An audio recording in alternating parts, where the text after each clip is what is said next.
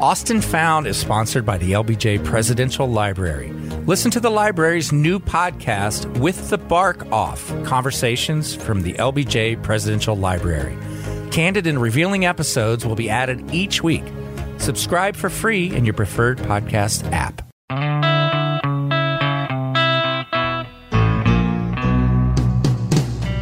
Literally an institution in this town of digging up old photos, old stories, collections, everything you can imagine under the sun about this great city. Greasy spoons, dives, old clubs. If you love this city, you're going to love it even more. Real people, real stories, real places.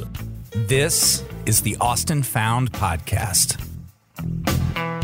Welcome back to the show. We appreciate you tuning in. I'm JB Hager. I'm Michael Barnes of the Austin American Statesman. This is Austin Found, and today we're going to talk about a very rich, lengthy history of a hospital that has just recently come to the ground. Right. Brackenridge. Right. right. Brackenridge was up for 133 years. Wow. It was the oldest public hospital in Texas, one of the oldest in the country and everybody has a Brack story.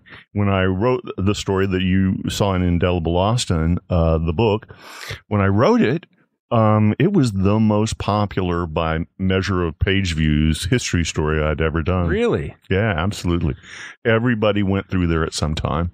So you think about it, it was really built. Well, took a while to build, but we're talking about going back to 1884. Exactly. There had been some hospitals here before, kind of informal affairs, but the city and the county got together and they decided that they would open a public hospital so that anybody could get taken care of.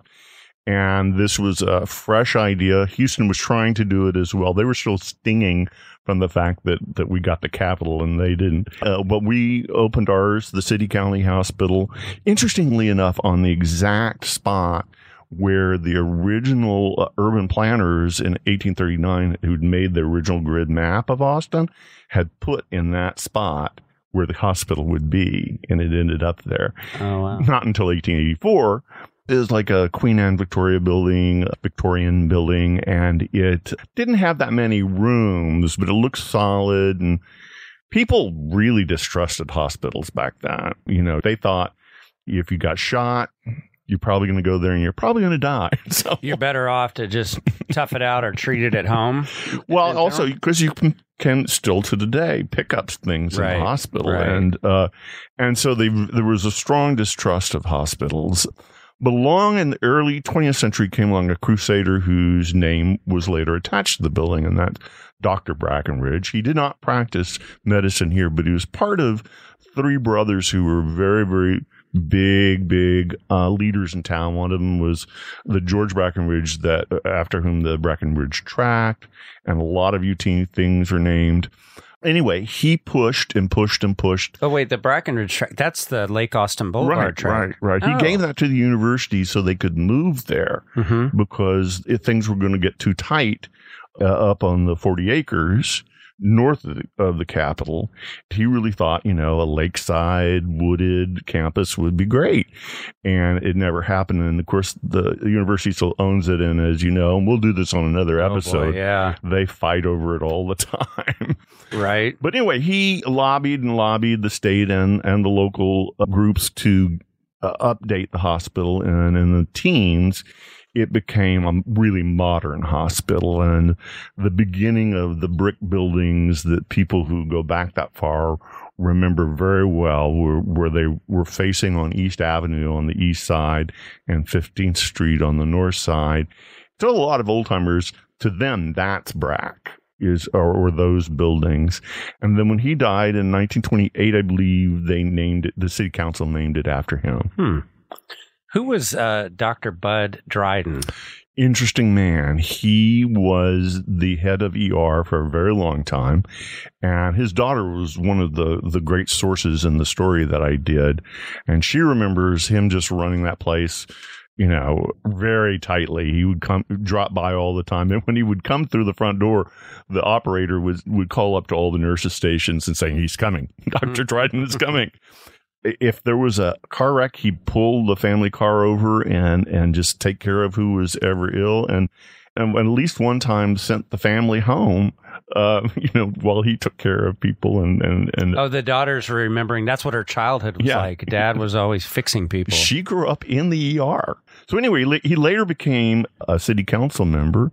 Uh, was the person who's responsible for get, getting us EMS because back in the day, you know, not that long ago, during the '60s, during the tower shooting, the ambulances were driven by funeral homes, and oh wow. oh yeah, in competition, they'd all race to go down there to, to get the. There was the- no system in place. There was no it was emergency. the Wild West. Right, and he was the one who got that done in the Oh, 70s. wow. hmm EMS is county funded, and which makes me think of this. Wasn't there some with Brackenridge some controversy over who pays for what between city early and on, county? early on, it was it was the city county hospital originally in 1884.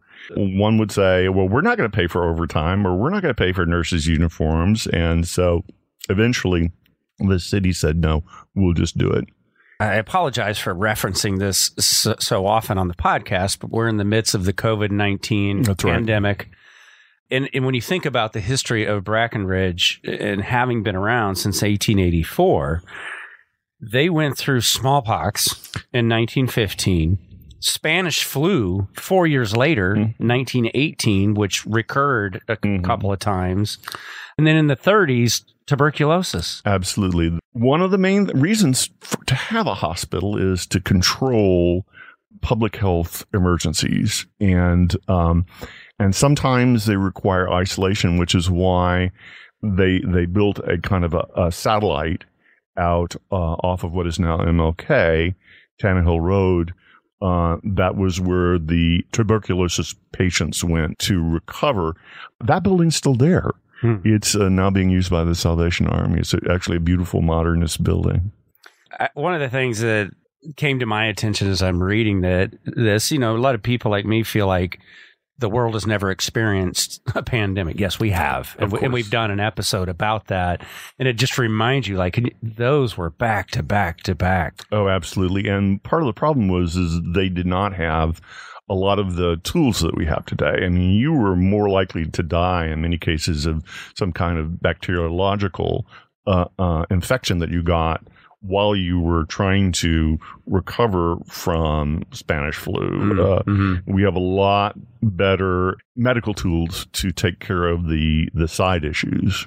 You had already mentioned it in passing a second ago, but the uh, the Charles Whitman shooting from the tower was that's that's where all these All people were went. going. It was chaos It at was Brackenridge chaos. on that day. And I've heard many different versions of of these stories, but yeah, the from the police, from the from ambulance drivers, from and, and the ER uh, uh, personnel, it was a war zone, as as the cliche it, goes. But people were, you know, up and down the corridors on gurneys, and we had never seen anything like it, and neither had the world at that point. yeah, now it's such a common occurrence on a hospital show. Mhm. You know, the the shooter and. But well, this was the first uh, mass shooting on a U.S. campus, Yeah. and one of the first big public mass shootings. and I'm sure we're going to do a future episode where we go Oh, into that much deeper. Let's get an expert on. We want those guests on. I know. We're looking forward to that when things return to normal. And I do enjoy n- names that I've heard forever and don't know the context of them. So, how does Neal Kocurek fit into the Oh picture? yeah, he was a ama- doctor and an amazing city leader like Brackenridge was back in the early 20th century. He was that in the late 20th century. He was the able to put together the profit nonprofit model that became St. David's healthcare. You know, we have the St. David's Foundation, which is one of the two or three largest foundations in town, and they do amazing work. Well, they're able to do that because the the hospital administration is set up such that there is a for-profit partner and then the foundation. It was unique at the time. It took Kocurek years to get that through the IRS. The city has benefited ever since, and that's only one of the many, many things that he campaigns that he was the brave civic leader. And I'm making the assumption that that's the elementary school namesake. Yes, and and our convention center. And our convention center. That's Nobody right. ever says it. That's right. It doesn't get the credit. no, it- well, it's too long. You know, yeah, the just- Neal Kocurek Greater Austin Convention Center. Yeah, no. that that didn't even dawn on me because Yeah. people don't uh, put it in that same context. Austin Found is brought to you by the LBJ Presidential Library. More info at lbjlibrary.org. Uh, again, I love putting the names together for from our city history, and couldn't help but notice uh, when I'd go through the Mueller development. There's a Philomena Street, and, and you just see it, and you go, "That is an unusual street name," you know. And I just it stuck with me that you know, how do I remember where that street is because it is an unusual name, but it ties into the, the, the Brackenridge story. Well, eventually in, in the 1990s, uh, the city gave the uh, administration of Brack over to an order of, of Catholic sisters who had been running Seton. They started out on, on 26th Street, West 26th Street in West Campus area, and then moved up to 38th Street and have a campus there. And now they have many campuses, including the, the Children's Hospital at Mueller hmm and the the college uh, medical center. Uh, Philomena, Sister Philomena, was the cook at the old Seton Infirmary on 26th. And during the Depression, she would open up the kitchen to the hungry, the hospital Hmm. kitchen. She'd feed them out the back door, and and that's really the only kind of like bread line uh, that I've heard about it in the Great Depression. I'm sure there were others Oh, in this city. in the city. I mean, I just Because we all we all have those images of New York City having bread lines. but I Yeah. just I haven't run across that Hmm. that often. And anyway, she cooked for for Seton for like I don't know four or five decades, and that's oh wow! that's who who the the street and the Mueller development is named for. Now we'll come back to the as you hinted the medical school piece of it, but it was under construction forever. you know, like the '60s into the '80s, and they just kept. I think on another episode you reference old hospitals how they add on and they add Yeah, on, and it's like a maze yeah. to make its way around. Well, say St. David's, for instance, started out uh, in the old infirmary just north of the Capitol, moved to the Judges Hills neighborhood, and now is up northeast of campus. And those are our three traditional hospitals. Mhm. Um, and Baylor Scott and White just come in to uh, invade. no, I mean they're doing great work. It's competitive business. It's a competitive business. yeah. And so the, the the buildings that are coming down now that are, are almost gone up on 15th Street once they built the new university medical school hospital. They were built, yes, over the course of many years in the 60s and 70s, which is why the building didn't fit together. Mhm. You know, you could get so lost in there. And, and, and, and the same is true with Seton. Yeah. Same is true. Parts of it just don't even connect. And you're like, where am I now? Right. but uh, Yeah. but that's that's hospital. They got to be constantly updated. Yeah. technology changes year by year. You know, in this, this story we talked about when the first open heart surgeries were and were at BRAC and when TVs came in and computers came in and it's a rapidly changing world. At one point, a bunch of the old bricks ended up in a river. Oh no, that was the previous BRAC. Okay. That was the brick BRAC. Brick brack. what what what we know as BRAC in our time here is is the concrete brack okay. That's the one that's coming down now. It, I know the asbestos has been uh, abated, and they're, but I don't think they've done the big bomb. You know, the big It dynamite. totally thing. come down yet. No, huh? Okay. Our former mayor, Kirk Watson, who in my lifetime, one of our finest mayors, had a 10 goals in 10 years thing. Mhm. And one of those items was the medical school. And Right. now we, you know, now here we are. You got, Right. you know, the university and you've got the Dell surname and funding and, Yeah. and all of this coming together for a city, a prosperous city like this to have a, a medical teaching hospital. Absolutely. The fact that we don't have, we didn't have a, a medical school in a city this size and with a large university, it, it goes way back into UT history. When they decided, voted, the state voted on where to put the university, and Waco was our big competition. Hmm. Um, they chose Austin for the the main university, but they chose Galveston for the medical school. And of course, Galveston was the big city in the state at the time yeah. before the hurricane changed all that. I know one of my best friends went to that medical school, right. uh, best friends from college. And yeah, that school got wiped out in the hurricane. Well, it's it's.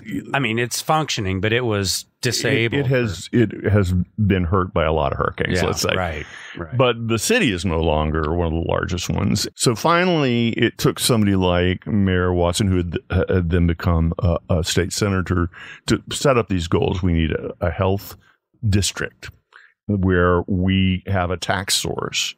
We need clinics everywhere. We need to stop thinking about sending sick people to the hospital and rather keeping them healthy mm-hmm. before they need to go Again, to back to that fear of going right. to the hospital. We right? need the new teaching hospital. Yeah, yeah. We need the new medical school. There are so many things that were part of his plan that all are coming true.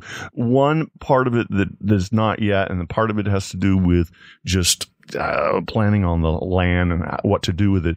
There's supposed to be a health innovation community where the old BRAC was once that completely comes down. It is, uh, you know, like biotech center. Okay. And that's one something we have been far behind in in this city is we, we have a lot of high tech, but not as much biotech as say San Antonio or a lot of other cities, San Francisco for sure. Interestingly, our medical school when it came on board and uh, came online, and I guess that was 2016 or so. We stole a lot of the faculty from from UC San Francisco. Oh, is that medical right? School we there. just poached them. One of the best. when just as they just came in, in, and and I kept thinking, why did they do that? You know, of course. Yeah.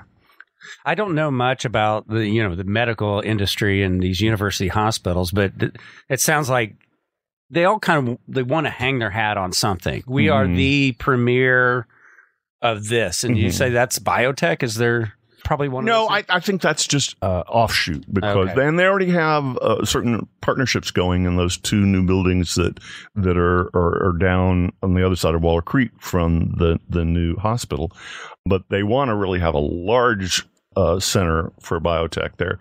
No, I think some of the things that they've become good at early on, this medical school, one of them is actually kind of whole body healthcare mm. is like how do you take care of people without them having to go one of the key things about going keep from them out of the hospital keep them out of the hospital yeah you get it, one of the things when they moved from brac over to the new university medical center is they didn't change the number of beds mm. even though the city's growing super fast because part of the whole approach is take care of them in the clinics mm. and uh, they also have a lot of experts i think in trauma Brackenridge was, was the trauma center. It was for, the trauma center. It was our first top trauma center, yeah. and uh, you know, its its offspring, the Dell Children's, had one of the first children's uh, trauma centers yeah. in the state. So might I make a suggestion if they are going to specialize in something? Mm-hmm. I think vaccines would be a good oh, area. that would be expertise. timely.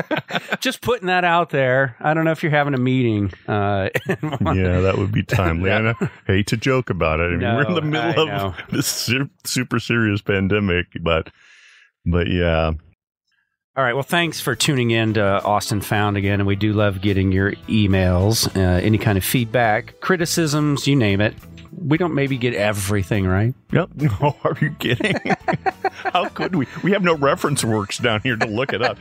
when I'm working at home, I've got like the world to look up, and here I'm just doing it off the top of my head. I know, I know. No, you're doing a fantastic job, and uh, it's just it's funny because we we what I'm, my point is we're open to criticism as well as feedback and suggestions. And Julie wrote in. Julie looks like Julie Moore.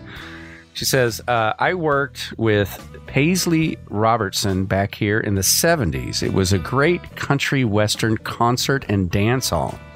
I believe it was on North Loop. It had the most beautiful parquet dance floor.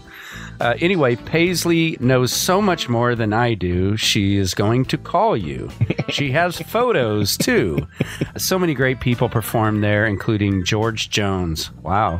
It's a wonderful piece of Austin history. And what's the name of the place?